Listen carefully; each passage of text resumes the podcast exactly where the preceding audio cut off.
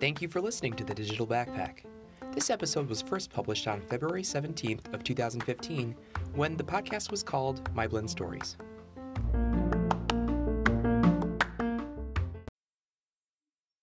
This is MyBlend Stories, and I'm Jeff Gerlach.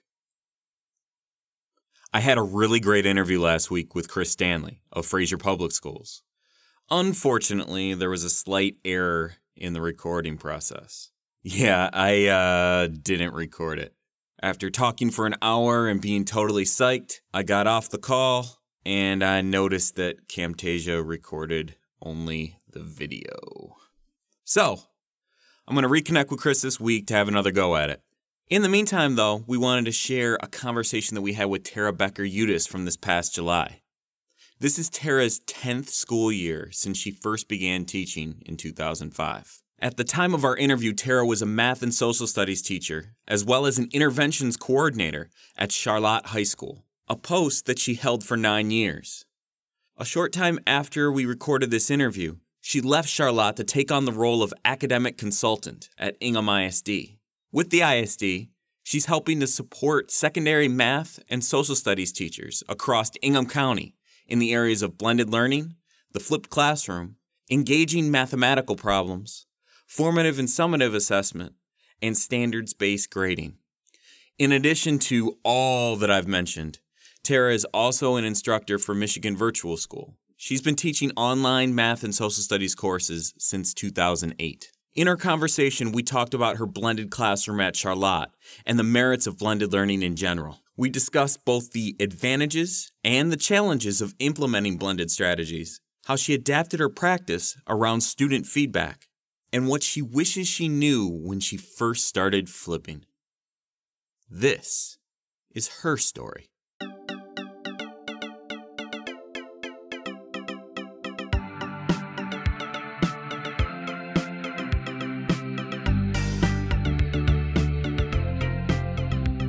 Well, Tara, thanks so much for joining us today. Uh, could you tell us a little bit about uh, who you are, where you're from, what you do? Absolutely. I teach high school math and social studies at Charlotte High School, and I also teach online at Michigan Virtual. And I've taught a variety of different classes. I taught almost every social studies class, Algebra 1. Last year at Charlotte, I served as our math coach, MTSS math coach, and I pulled out students who were struggling in math as well as teaching AP government. So I've had a lot of different roles at, at the high school and, and here at Michigan Virtual, I've taught everything from middle school math to AP government online. So it's been, I've had a little bit of experiences with a little bit of everything. So, what inspired you to uh, start blended learning in your classroom?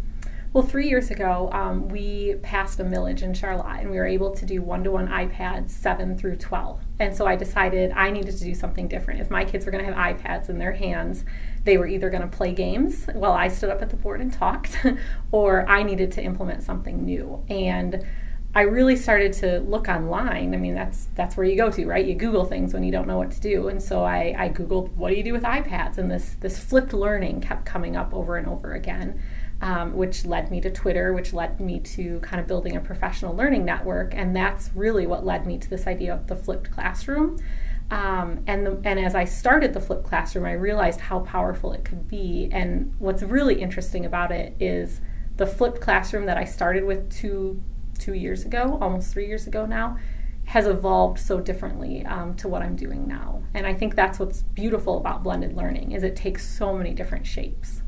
Uh, could you walk us through a little bit about um, what your your typical day looks like in those in those courses with that flip model? Absolutely. Um, here's what I think is awesome. I teach math and I teach social studies, and the typical day in each of those looks incredibly different. I'm actually in the middle of a blog post right now about kind of reflecting on how different blended learning looks in the two subject areas. So in AP government, um, we're on a pretty traditional flipped model. The kids go home, they watch the videos at night, everyone watches the same video. when they come into the class we do a quick q&a um, 10 minutes where they have some time just to reflect on what they watched last night what the key vocabulary were what the key concepts were and they're, they're in groups of four while they're doing this. And then i'm able to go around and talk to every group of students. And so i know exactly it's a little formative assessment for me. I know exactly how well the kids did. There's days that i walk around and the kids look at me we're good. Let's go. Move on. We're all set with this material.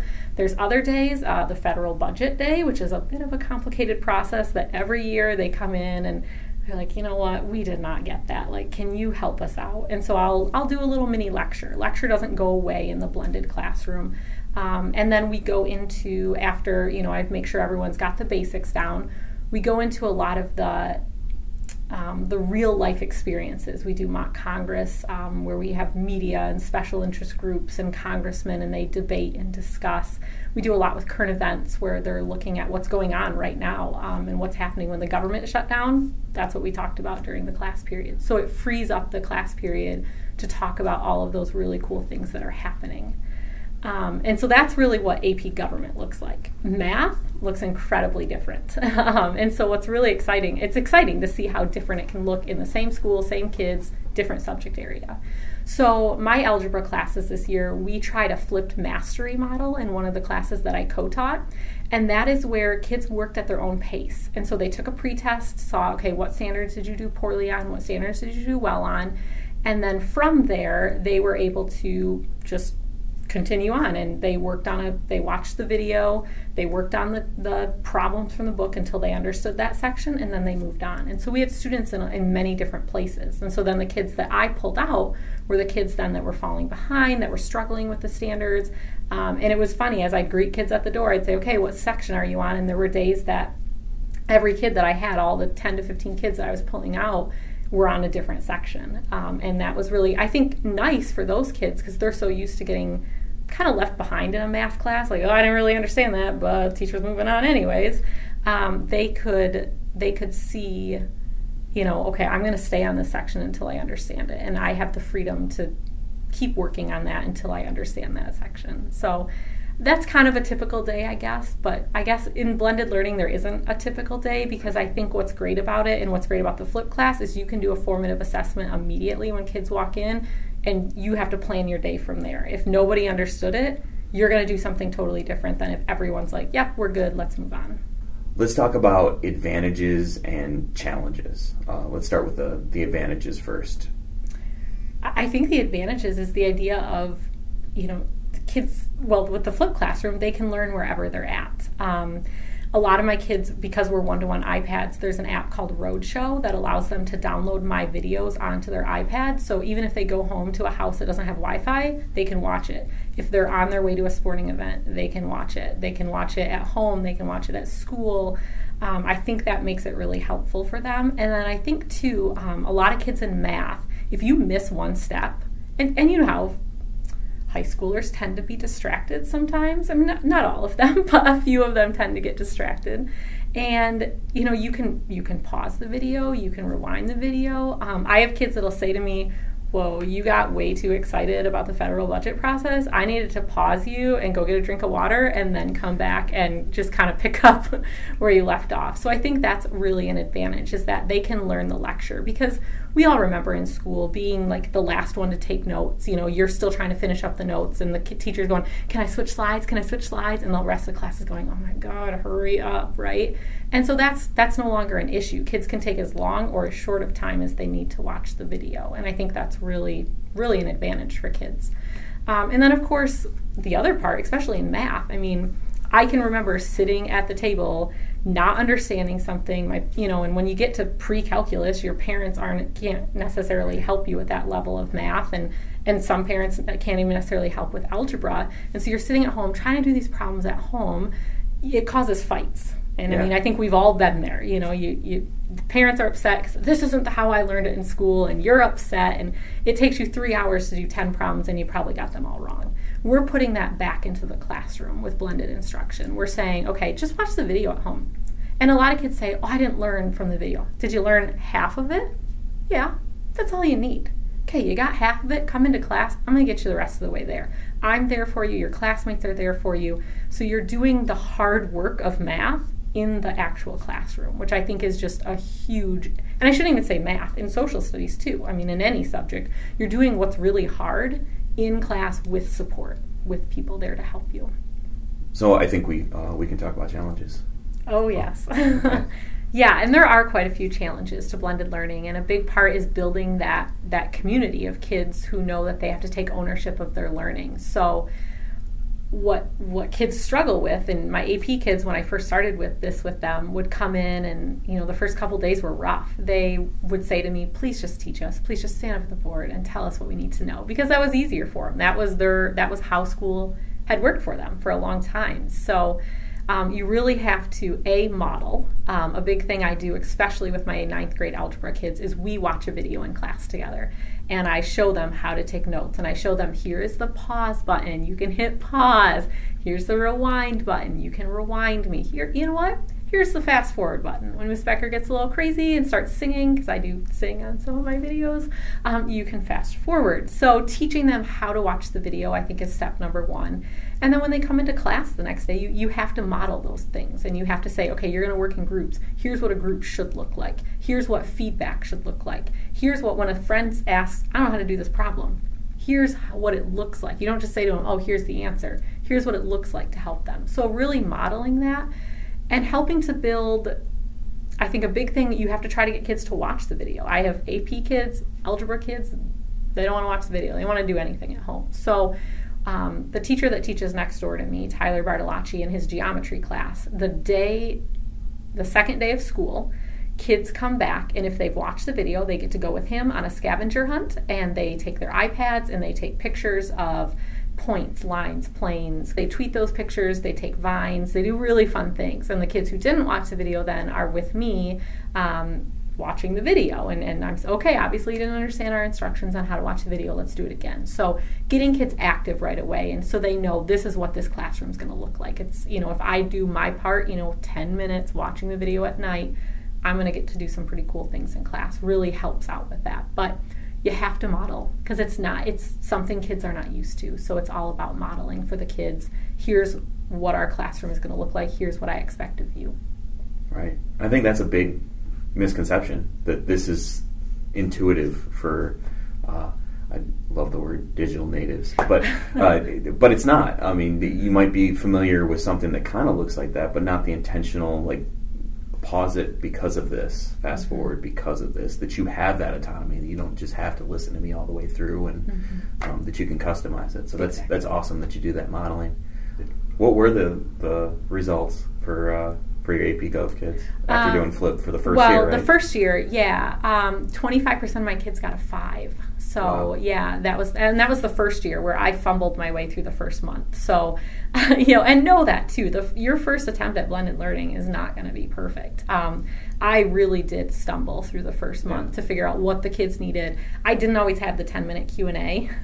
And the kids on the surveys were like, "We need something at the start of class. Give us something where we can you can recap and we can kind of get a handle on if we understood it or not." So you know, no, it's not going to be perfect, and and it's still my. If you walked into my classroom, there are days that it's not great, um, and there's days that it's phenomenal. So, it's you know, it's not an end all be all to the perfect solution, but it's evolving and it's finding what works for that specific group of kids.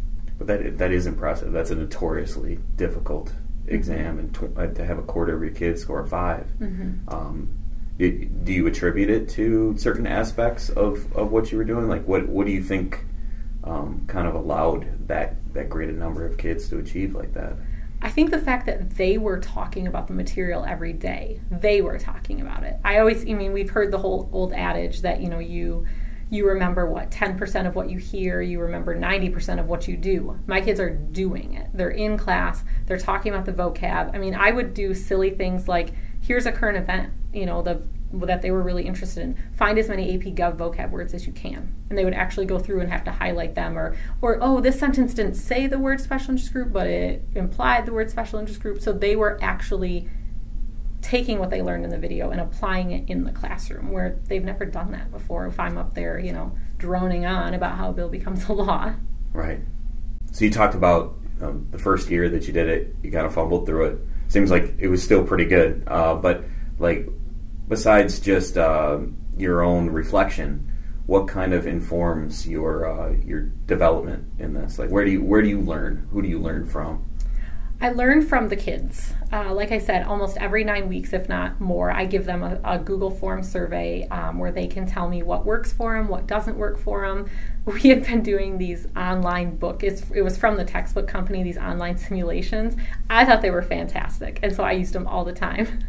My first results that I got from the kids, they're like, please, like almost every kid, please stop using those online simulations. we hate them. They're not helpful. Please stop. And so I stopped. Um, you know, and, and the 10 minute Q&A evolved out of what they wanted. But so that's one place that I learned from. Um, I, I learned from Twitter, and I'm wearing my beautiful MichEd shirt I today, representing. Uh, so that has been phenomenal resource for me. Um, MichEd every Wednesday nights we get together and we chat and uh, the people that are there are progressive educators you know and they're looking for solutions monday nights are the flipped class chat and that's hashtag flipped class monday nights at 8 o'clock and i've learned so much from those people um, and we talk about what are the challenges and you know hey my kids aren't watching the videos what have you done to get your kids to watch the video or you know um, i don't know what to do in class because that's the biggest hurdle with the flip class is okay now i have 70 minutes a day what are we going to do for 70 minutes? Right. Uh, so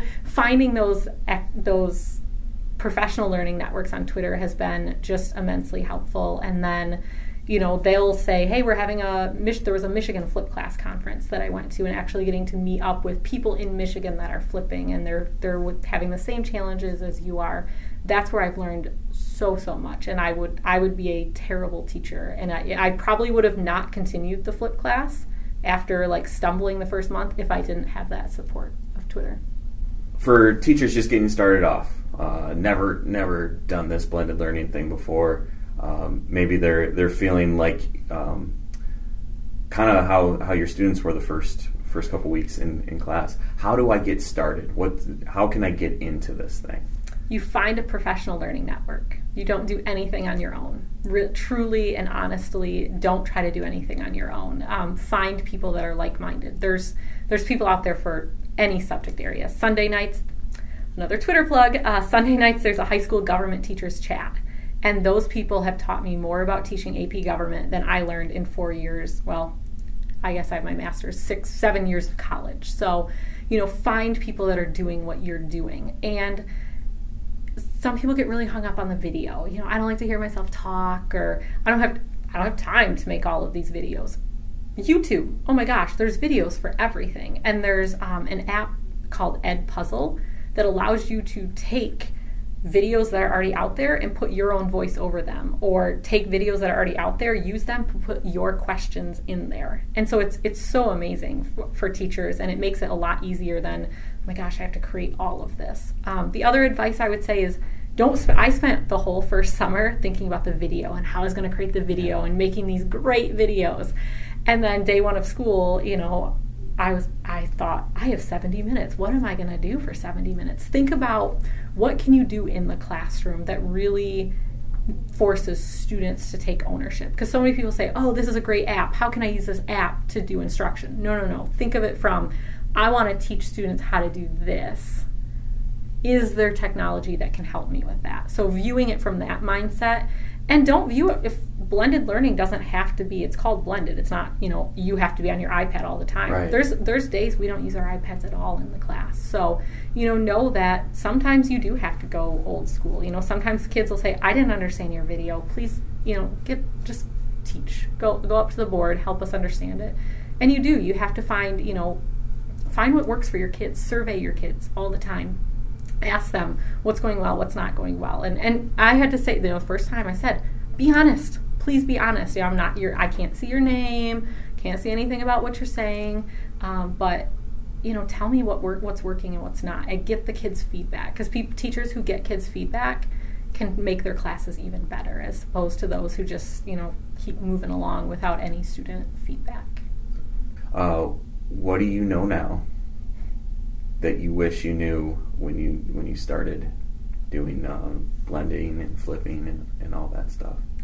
I wish I would have known I didn't have to do it all by myself. I've, I've stumbled upon these PLNs as I've gone, um, as I've went through it, and I wish I would have known right away that I didn't have to do it all alone. I wish I would have known, like, you you know what, maybe I don't have to make my own videos. Maybe my time would be better spent really coming up with engaging coming up with in ways to engage students in their own learning as opposed to creating these videos. Because people i mean there's people out there that have really nice videos that they've taken a lot of time to work in. So maybe i then can come up with the the classroom engagement piece and share that back with those people who have made the videos. So to rely on other people. And that's that's been hard for me but you know i wish i would have known that right away.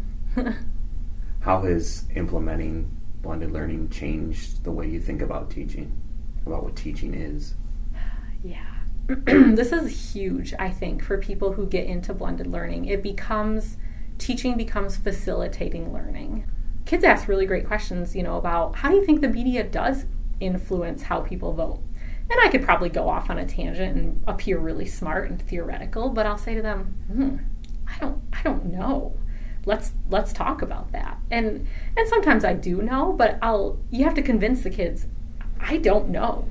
Or like i'll say to them i don't know how to answer that question.